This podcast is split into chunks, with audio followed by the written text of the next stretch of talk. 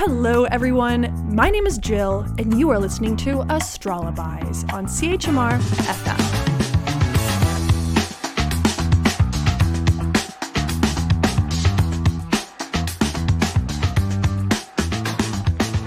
Astrolobys is a radio show and a podcast where I astrologize for the buys. And by buys, I mean you, my beautiful friends listening from near and far. From my perspective, astrology is a language. It's a language that can teach us how to live our lives with more compassion, care, and understanding for ourselves, our loved ones, and the world around us. I cannot believe that it has been six months of producing this show. It's surreal still to me. It still doesn't feel like real life every time I come into the studio, I feel like I'm in some sort of movie that isn't my real life, and I'm like temporarily transported to a magical universe. Wow, words are going really well, and we're 50 seconds in. So far at Astrolobys, if this is your first tune, time, jeez Louise. If this is your first time tuning in, we have covered the planets in astrology. We've talked about the sun, the moon, Venus, Mercury, and Mars. We also did an episode that was like breaking down the basics of astrology as like concepts and your birth chart.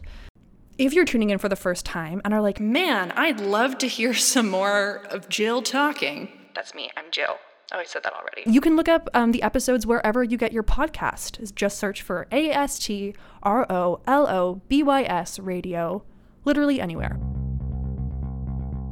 So this week at Astrolobys, I have zero time to waste mainly because I have 3,000 words written on the subject at hand. So, in honor of the beginning of Aquarius season, we are finally, finally diving in to the topic that you guys are kind of surprised I didn't start with. And the topic that you guys have been waiting for all along. We're going to start covering the signs, the zodiac signs. Science, science, science. So, there are 12 signs in the zodiac, and it's kind of difficult to compile all of them into one episode. And then I was thinking I could do an episode on each of the signs, but the lovely Chris Brennan at the Astrology Podcast is already doing that. And quite honestly, he is incredible and great, and why would I copy what he is doing?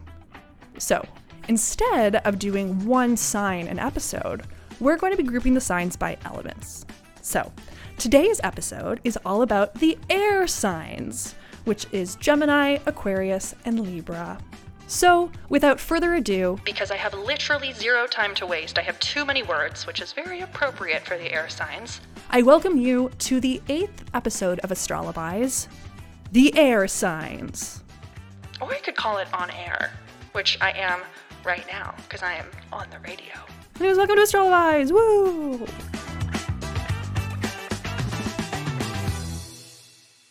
Before I can really dig into the nitty gritty of the three signs I want to cover today, which again are Libra, Aquarius, and Gemini, I think we have to start with a very basic question What is a zodiac sign, anyways? Well, the signs have become one of the most popular or commonly known part of astrology, especially in the media.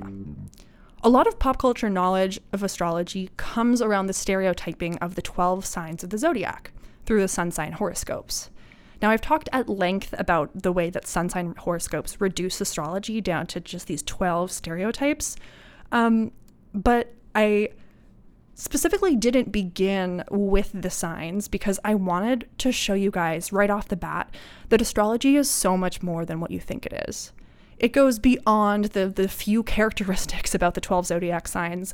It goes beyond like the like the um, categorization and like reduction of stereotypes that a lot of people think. And so, beginning with the planets kind of got me to introduce you to the characters, so to speak. Throughout this podcast, I've been really leaning on Chani Nicholas's book called You Were Born for This. The reason why I keep coming back to her is because she describes these complexities in such an accessible and easy to understand way.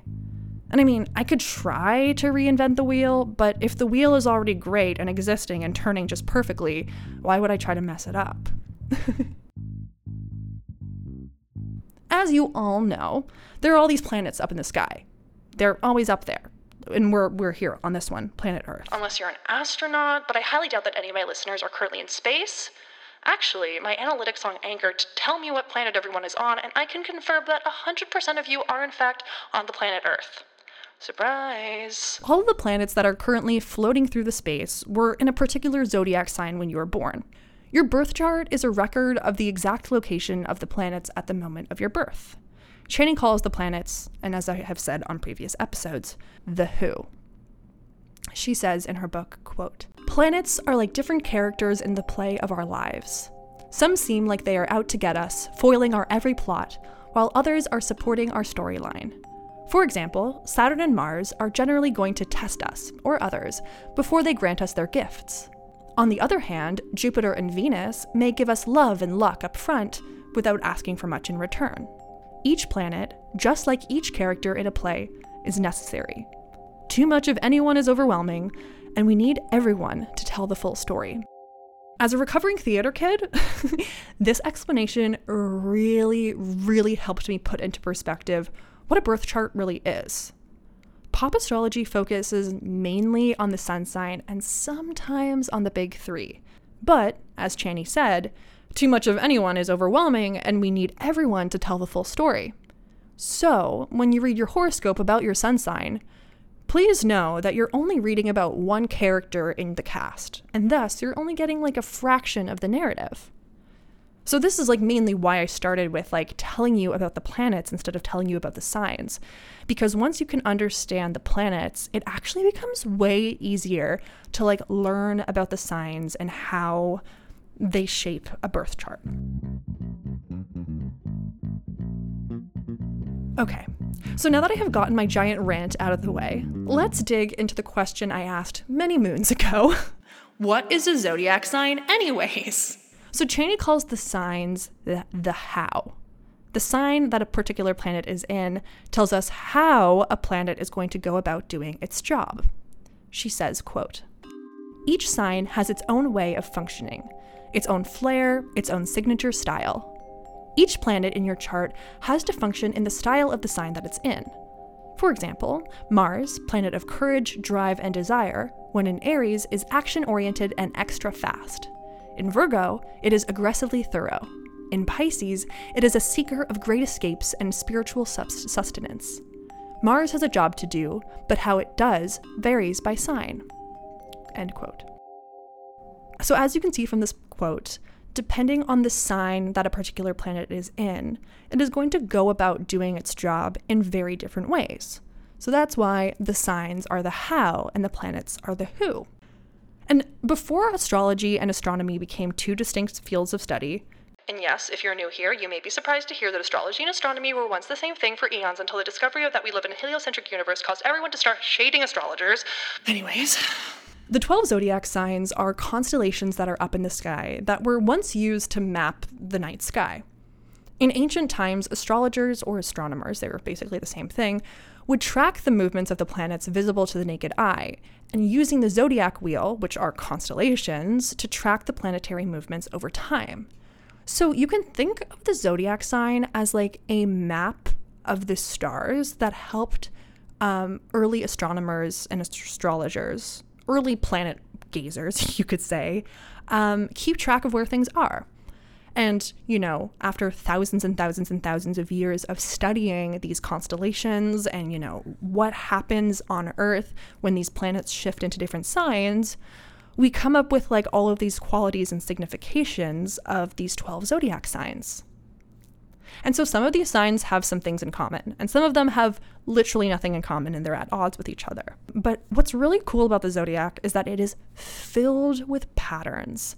And I'm going to talk more about those patterns later on in the episode, but I just wanted to like put that out there to, you know, get your gears turning, so to speak.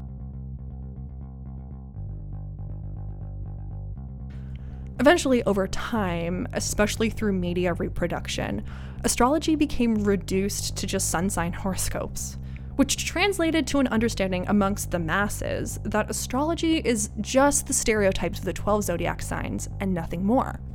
That's why people call their placement that their sun is in their quote unquote sign. And when people ask me what my sign is, which, you know, I get a lot because I'm an astrologer, and when you say, Hi, I'm an astrologer, they say, Oh, what's your sign? Um, I usually freeze And that's because, yes, I'm a Libra sun, but I'm also a Scorpio rising, and I'm an Aries moon, and I'm a Venus and Virgo, and I've got Capric- Mars and Capricorn. And so basically, what I'm just trying to say is that you can feel like one zodiac sign one day and feel more like a different zodiac sign another. And that doesn't mean that like the two of them cancel each other out. It just means that um, you're like tuning into a different part of yourself on that particular day. Humans are multifaceted. Faceted? Faceted. Humans are multifaceted, and astrology reflects the complexities and details of living life on Earth. Do you have a little spare time? Do you feel like you're missing something from your program? Are you looking to be more involved on campus or in your community? The Student Volunteer Bureau can help. For over 35 years, the SVB has been helping students find volunteer placements, get more involved on campus, and provided students with professional development opportunities. Making most of your time at Memorial begins at the SVB. For more information, drop by UC 3011, email svb at mun.ca, or visit our website at www.mun.ca slash volunteer. Come check us out and see how you can make a difference today.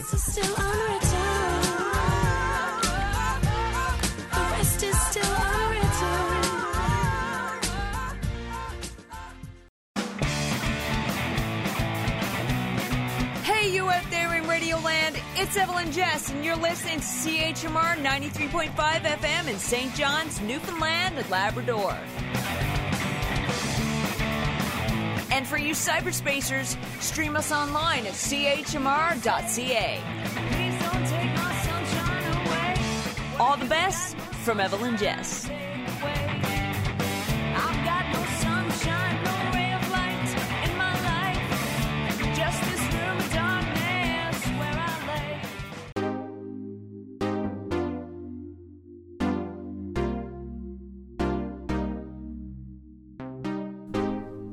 Right, so I have wasted however long of your time, probably the first 10 minutes of this po- uh, radio. I've probably wasted the first 10 minutes babbling on, and you might be like, Gill, can we please dive into the signs? I'm like, I'm losing it here. okay, people, I will move on.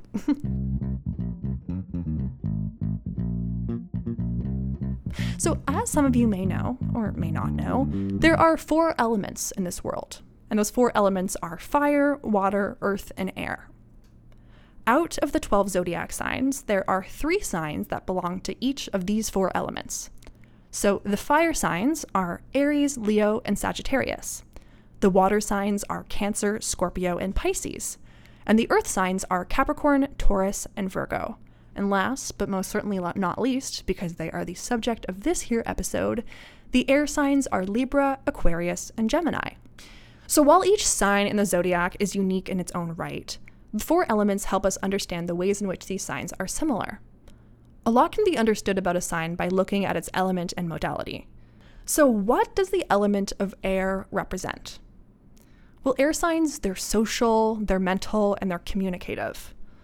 Air is like a really necessary part of human life, but it's difficult to physically grasp.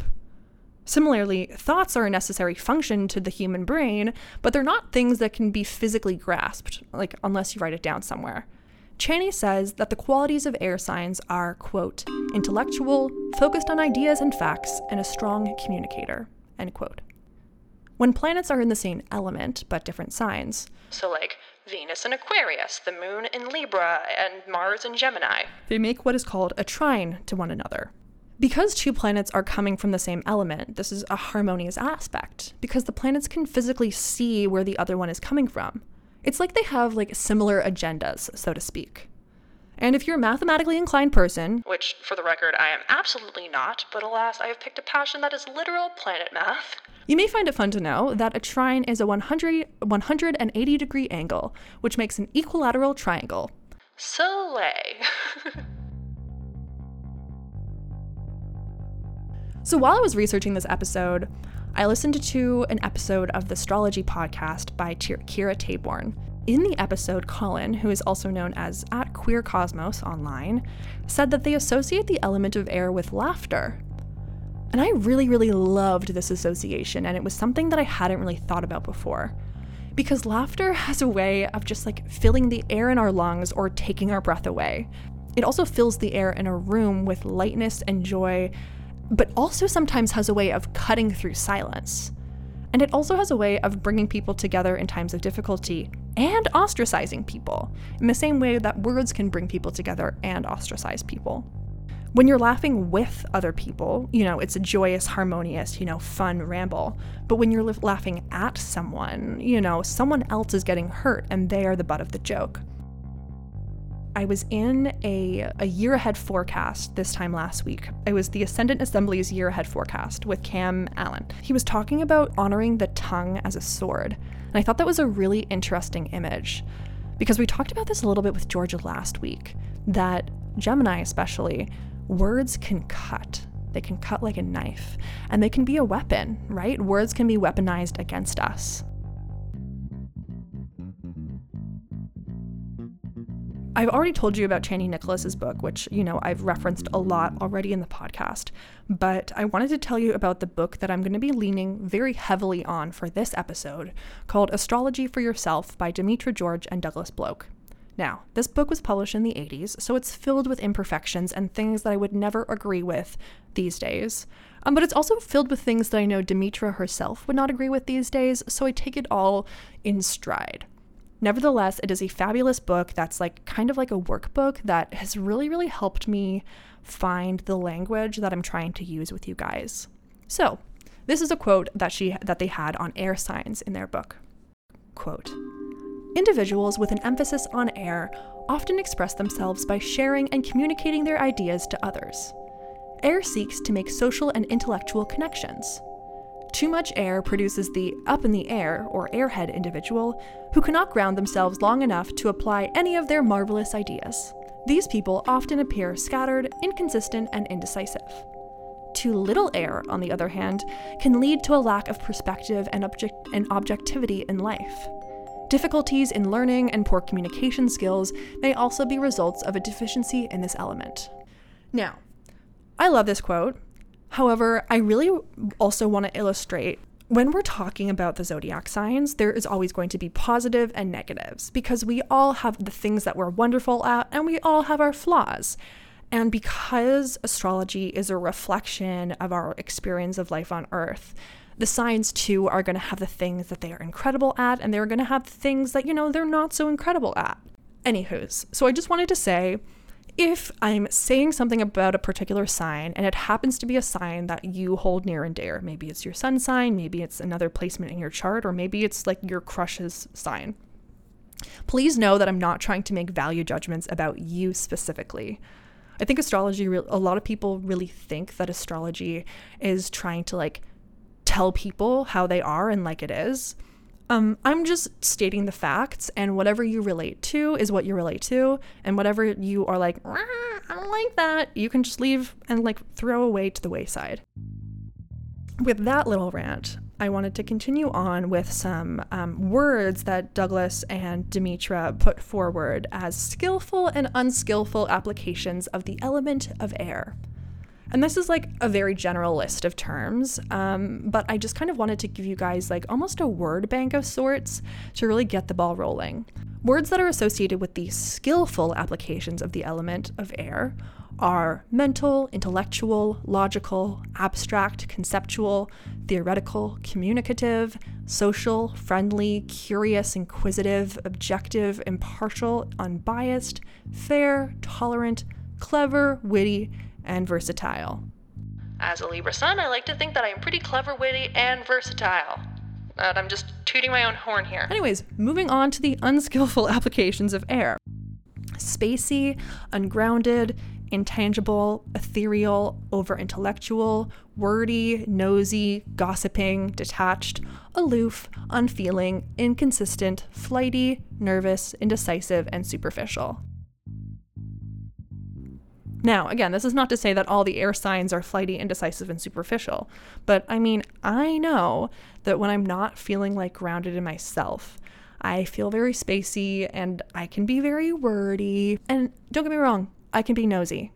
All of these words are so subjective and do not necessarily explain your experience if you have planets and air signs.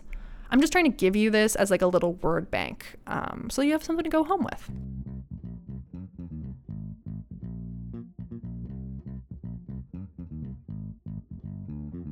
We are about to dive right in to the sign of Libra.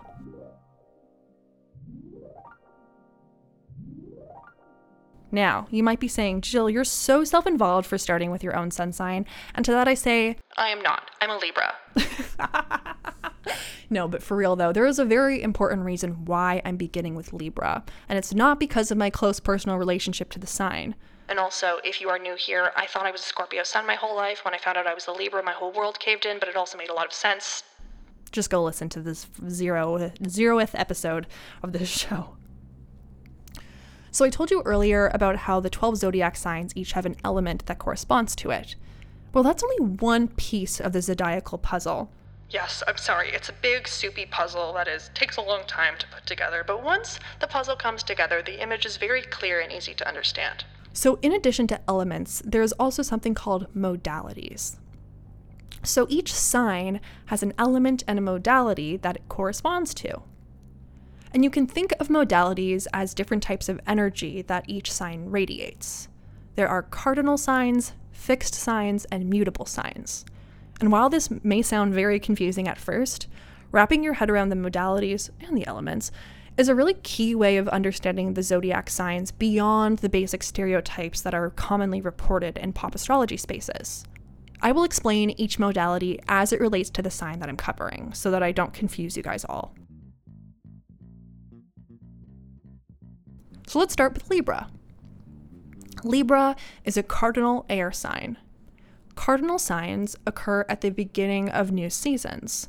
When the sun moves into the sign of Libra, it signals the fall equinox, aka the first day of fall. And as such, cardinal signs are said to initiate.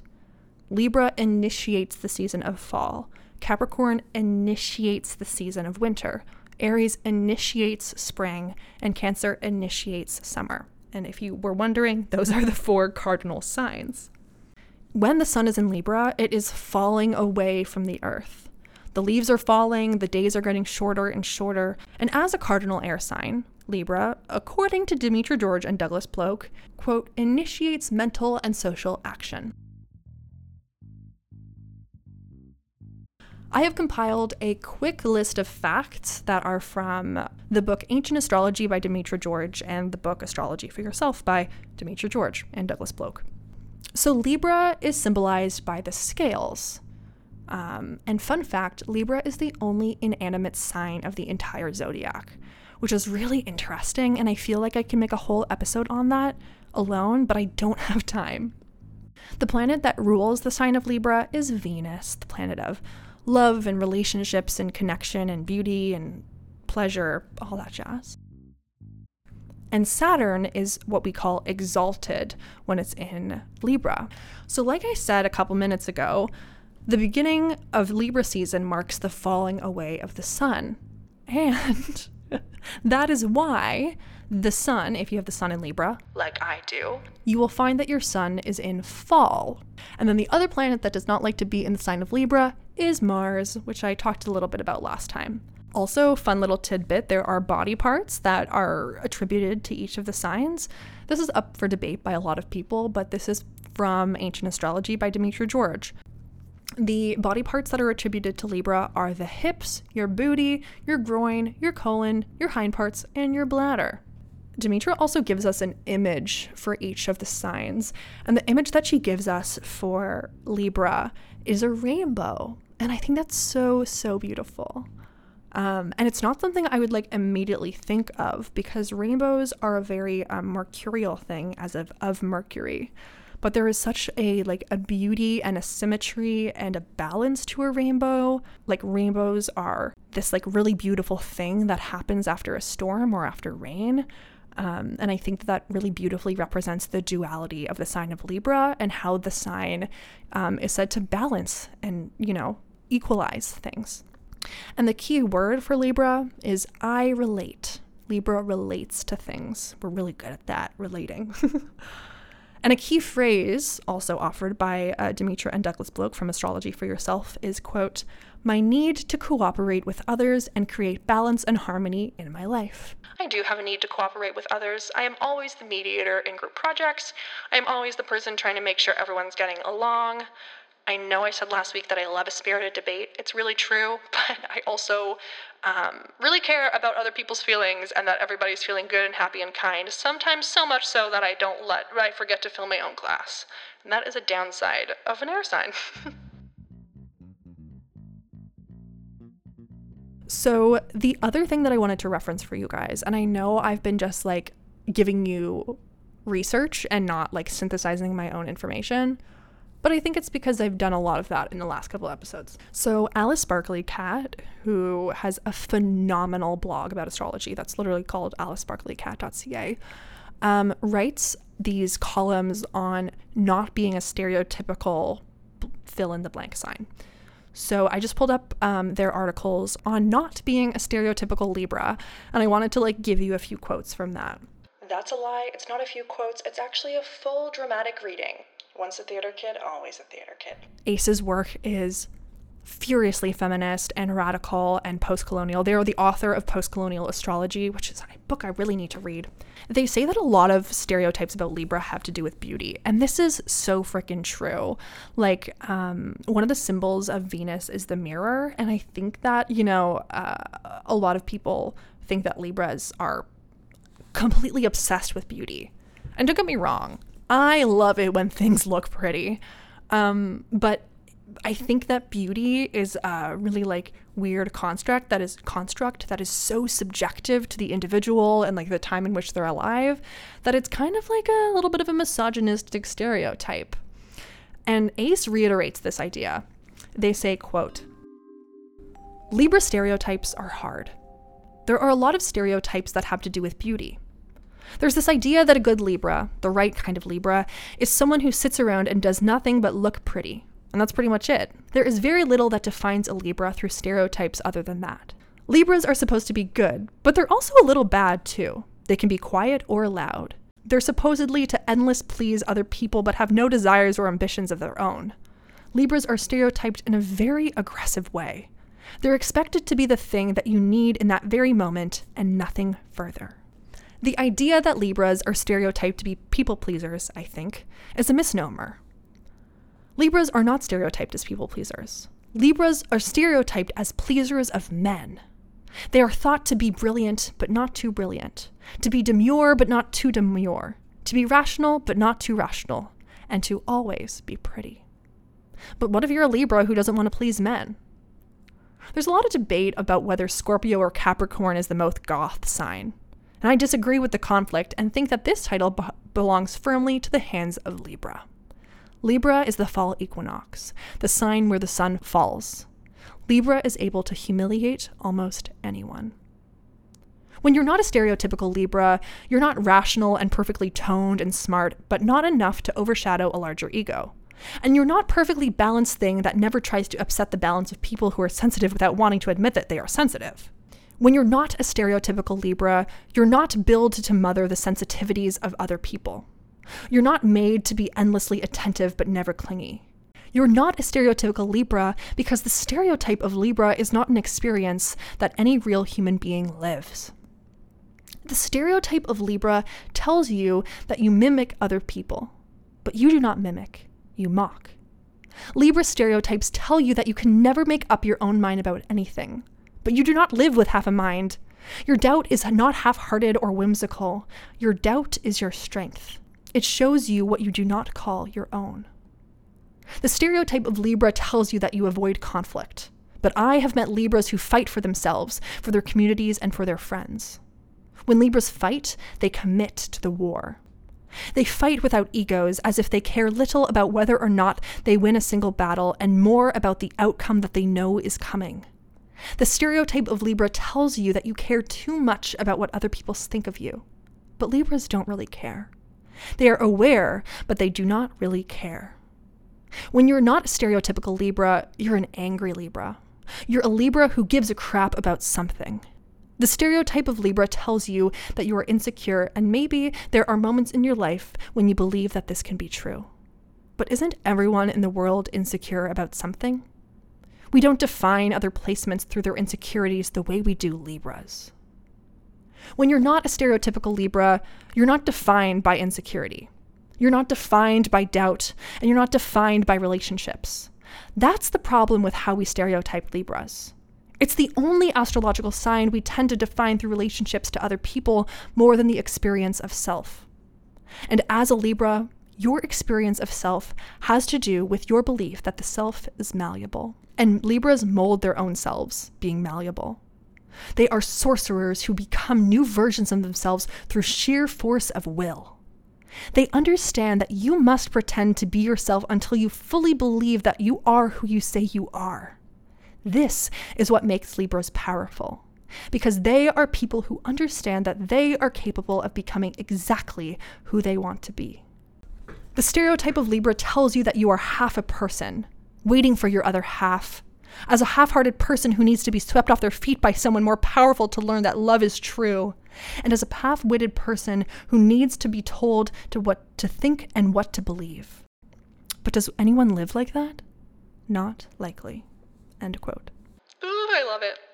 Thank you for letting me read that beautiful, beautiful, beautiful article by Ace uh, to you. Because, like, there is so much that I could try to conjure up on Libras, but it's all been said and it's all been written. And I mean this for all of the signs. And so I'm going to read this article for all of the signs. There's one for all 12 of them. Uh, mainly because I like doing a dramatic reading of some work that isn't my own, and also because this is just so beautiful Ace gorgeously takes the stereotypes that are out there and challenges them. And when I read this, I completely reoriented my perception of my sun sign.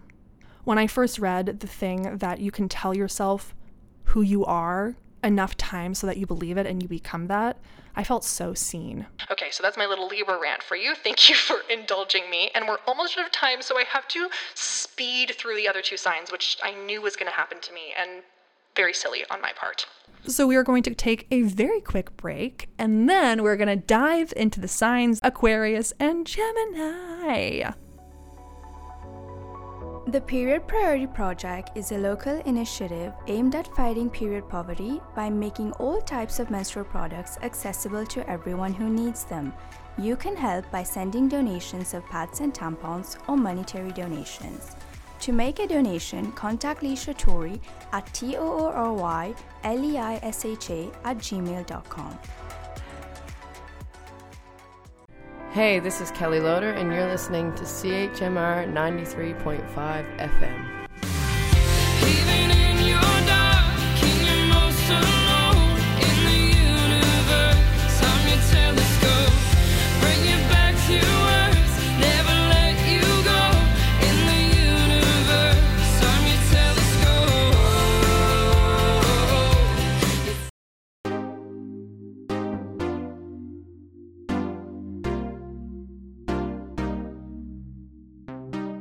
All right, folks, welcome back to Astrolobys. We are about to dive right in to the sign Aquarius.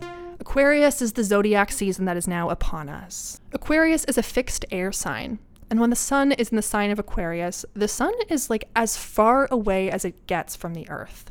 If you live in the northern hemisphere, at least. Aquarius season is when we are in the dead of winter. It is cold, it is fixed, it is not going anywhere. The days are growing longer, but so slowly that you hardly notice, and it just feels like it's always nighttime. The other fixed signs in the zodiac are Taurus, Leo, and Scorpio. And when it's Taurus season, it is the dead of spring. Things are blooming, things are pretty. It's spring. When it's Leo season, it is the hot heat of summer. The air has no wind in it, it is humid, people have heat stroke, It's me, I'm people. it's a whole thing. In Scorpio season, we are in the middle of fall. All the leaves are falling around, the wind is blowing, the weather is changing. Fixed signs stabilize. And according to George and Bloch, From astrology for yourself. Aquarius stabilizes mental and social security. So, some quick facts about Aquarius. The symbol of this sign is the water bearer. And also, Aquarius is a sign of the reformer. hi, Saturn. So Saturn rules the sign of Aquarius, and Saturn is a planet, we haven't gotten there yet, but Saturn is a planet of constriction, limitation, boundaries, structures, and system. The word no and Saturn are BFFs. And the sun, just like Libra, also doesn't like to be in the sign of Aquarius. And like I said before, that makes logical sense for the fact that in the northern hemisphere, when the sun is in Aquarius, it is physically as far away from the earth as it gets all year long. Pretty cool, right? Body parts that are attributed to Aquarius are the lower legs, the shins, the legs in general, and the sinews, which I literally had to Google for this episode. And in case you were wondering, because I had no idea, Sinews, sinews, I'm definitely saying that wrong. I was a gender studies major. Don't be mad at me. sinews are the things that connect muscle to bone, specifically the bottom of your legs. I could be wrong on that, but that is what a quick Google told me. If there's med students or nurses listening, or I don't know, chiropractors, tell me otherwise. So, the image that Demetra George gives for the sign of air is a flash of lightning. And I think that is so, so, so right. And the key word for Aquarius is I'm different. And the phrase for Aquarius is, quote, my need to be innovative, original, and to be an agent of change. and yes, I said innovative and not innovative. I don't know. Words are weird. So, Aquarius is not a planet that enjoys sticking to the status quo.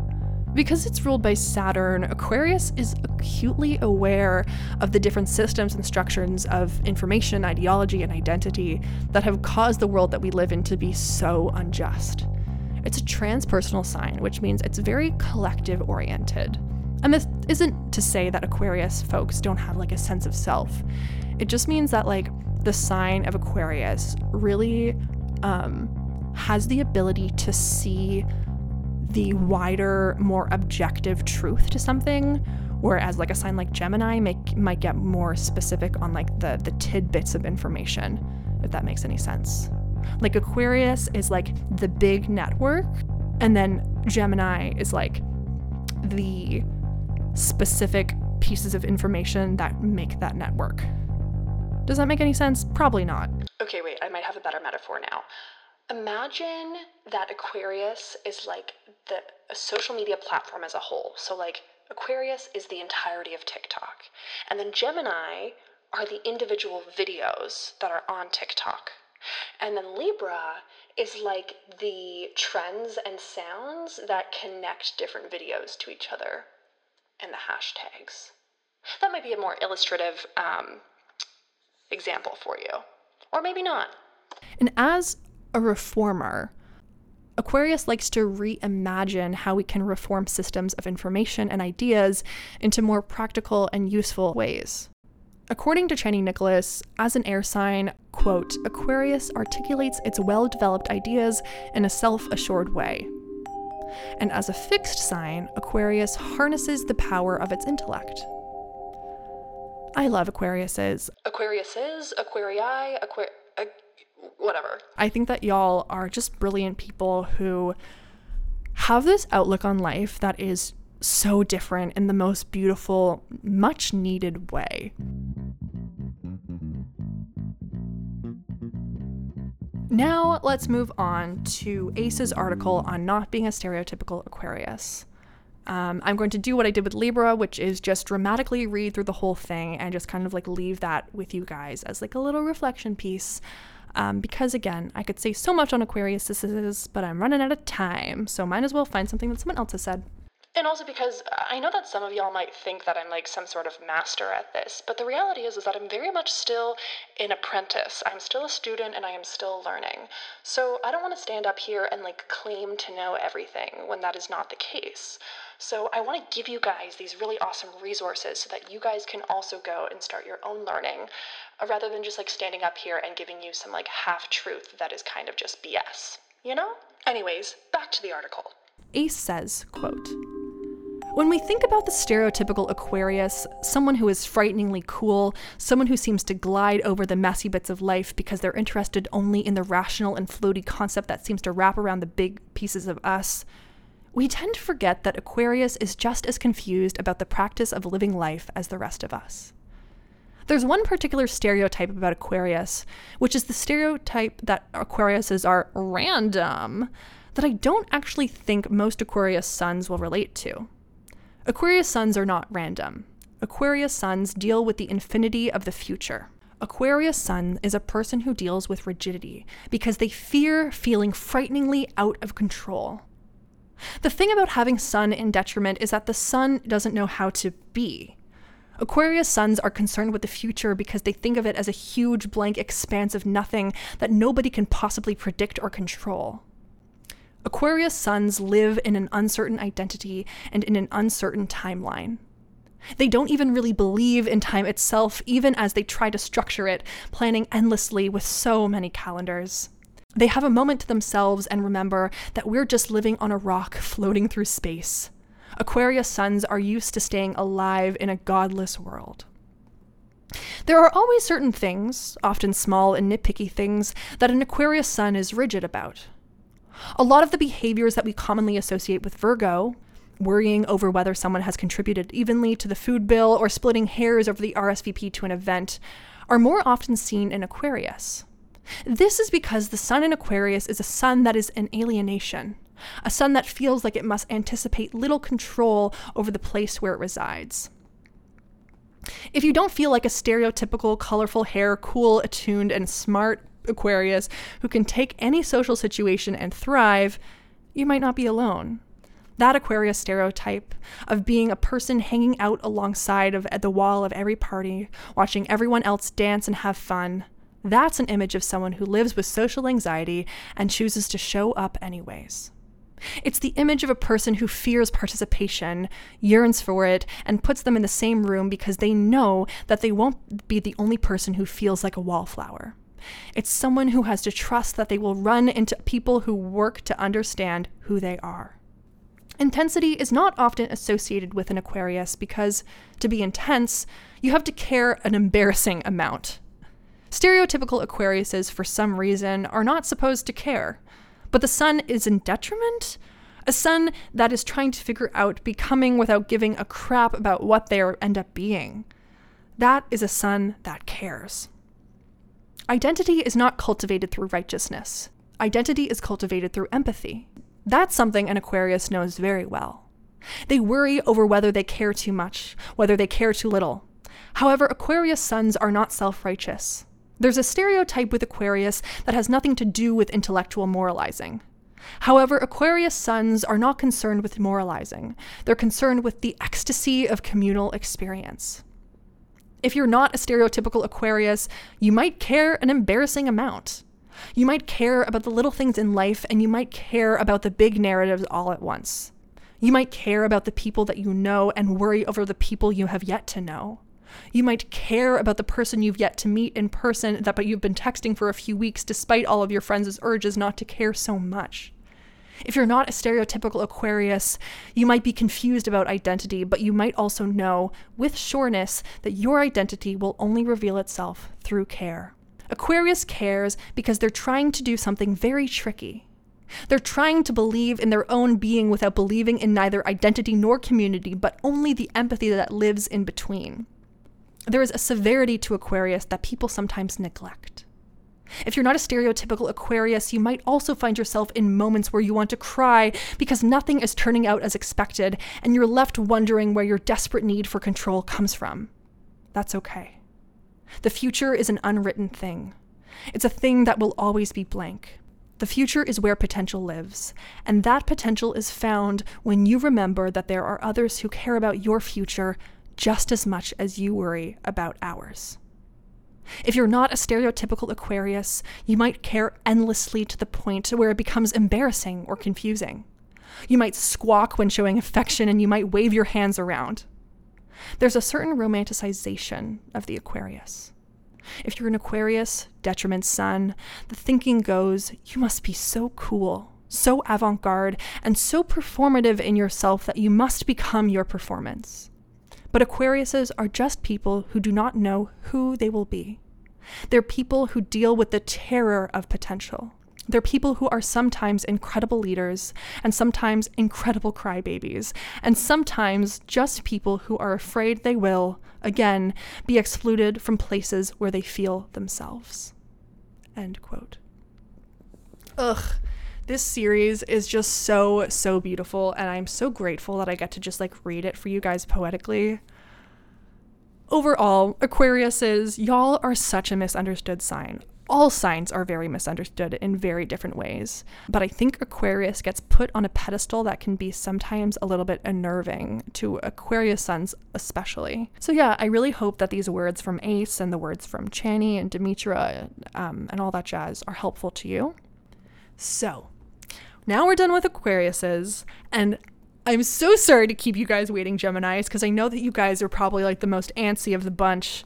Um, we're gonna move on to Gemini.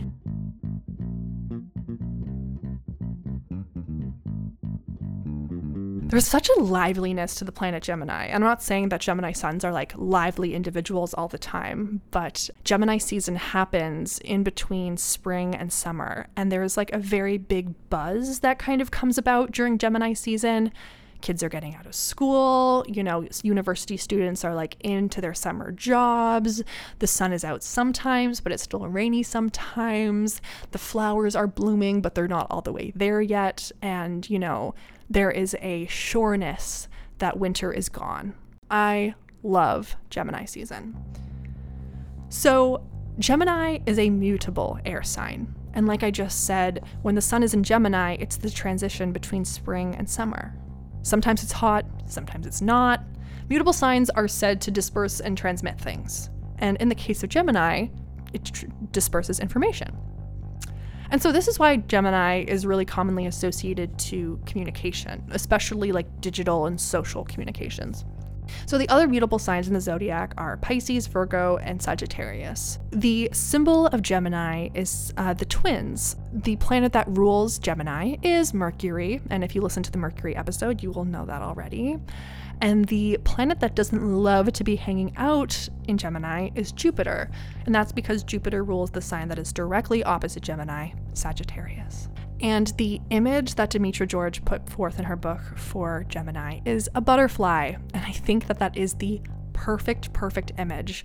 And I know that I said in the Libra part that I thought rainbows were kind of attributed to Mercury and Gemini. But when I read the butterfly thing, I was like, mmm, that is exactly right. The, you know, beauty of becoming a butterfly represents the beauty of the mutable signs, right?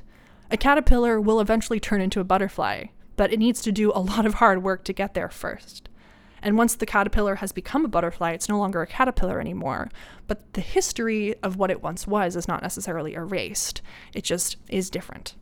Okay, that sounded way more abstract and philosophical than I meant it to be, and it's probably confusing, so I'm just gonna move on to things that other people have said so that I'm not, you know, throwing more information at your brains. So the key word for uh, Gemini is I think. And the key phrase for Gemini is my need to communicate with and learn from others. Now, you might have heard a lot about Gemini over the last little while because uh, Mars just finished its retrograde period in Gemini. Mars has been in Gemini since August and will be here until March. So, um, you know, if you wanted to get to know Gemini, uh, you can look up at the sky every night and see that reddish looking planet that's hanging up in the sky. That's Mars, hanging out in Gemini.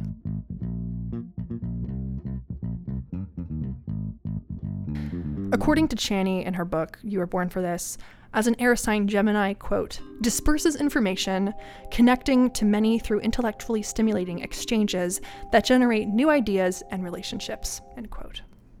I had so many other things I wanted to say about Gemini. I think that y'all are probably one of the most like Geminis get such a bad rep. It is ridiculous.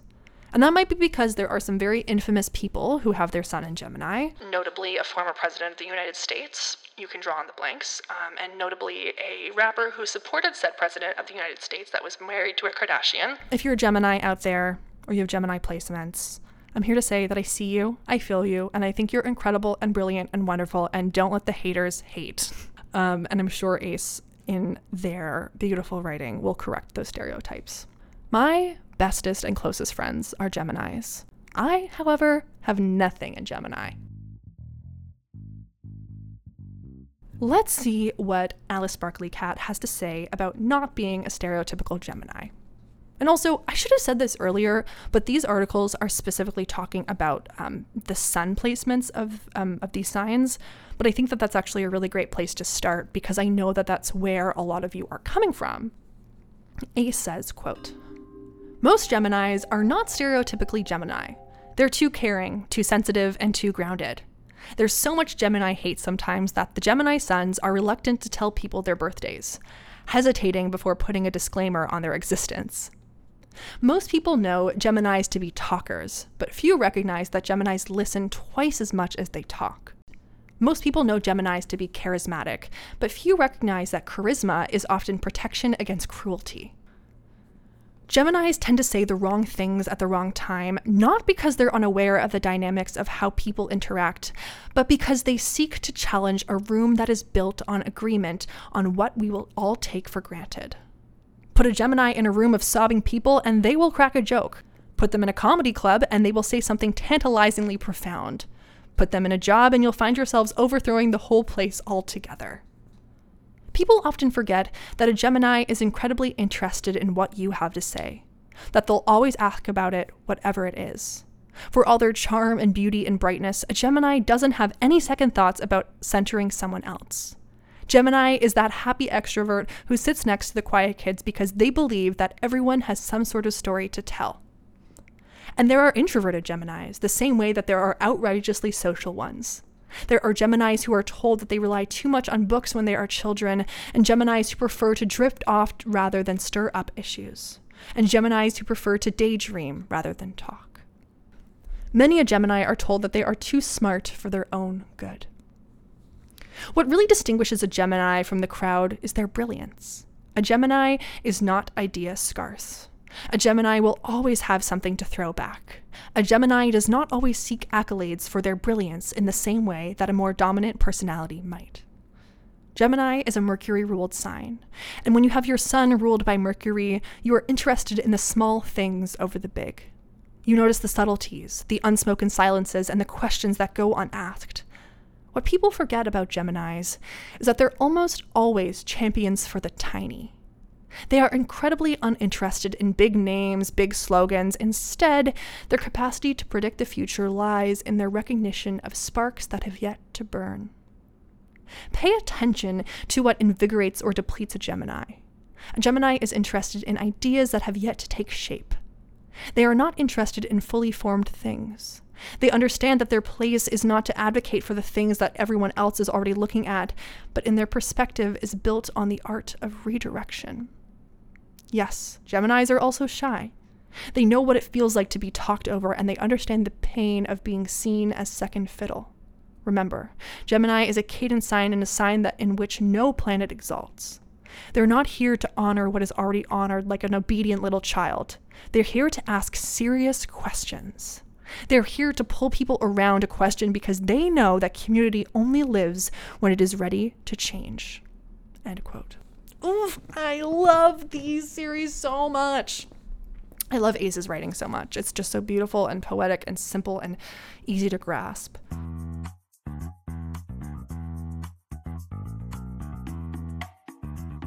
So, this brings us to the end of the episode, and before I wrap up, I just want to reiterate. Obviously, I have shown you some ways that the air signs are very similar, right? They're social, they're mental, they're communicative, and they have a lot of things in common. But as we can also see through the quotes from Ace and the other musings that I gave you guys, there's a lot of differences to these signs, right?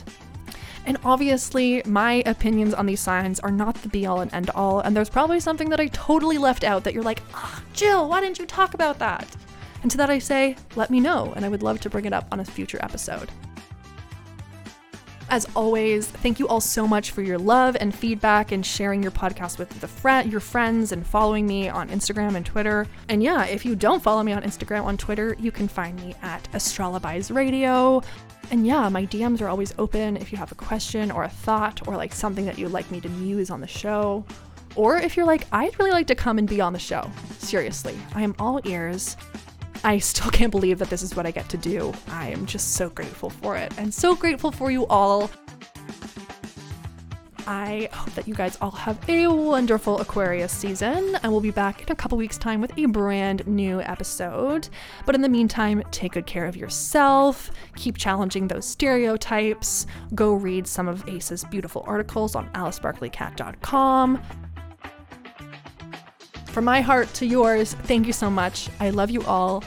Take such good care of yourselves. I'll see you next time.